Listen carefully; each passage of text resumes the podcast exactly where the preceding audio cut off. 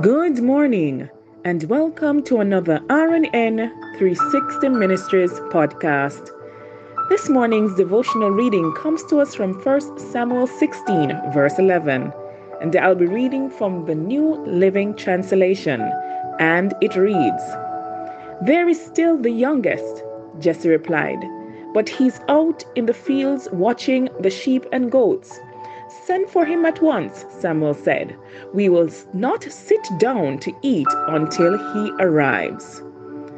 For David, another ordinary day of taking care of sheep suddenly changed when a messenger came running and called him back to his father's house to be anointed by Samuel as the next king of Israel.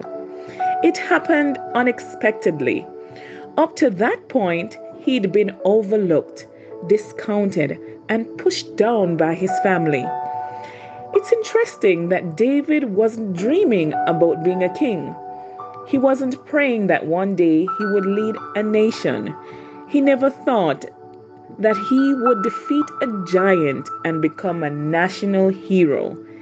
That kind of influence and favor never entered his mind.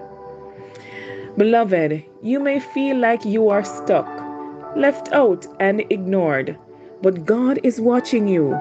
The key to promotion is to be faithful where you are, to be excellent on the level you are on right now. Pass the test in the shepherd's fields.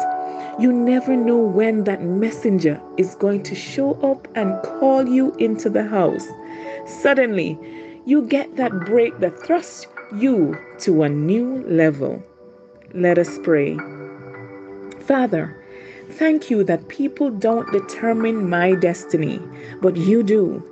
Thank you that you see my potential, my faithfulness, and my integrity. Lord, I believe that you have things in my future that are beyond what I've ever asked for or imagined. In Jesus' name, amen and Amen. Beloved friends, brethren, have yourself an awesome day. And remember, we serve an awesome God in an awesome way.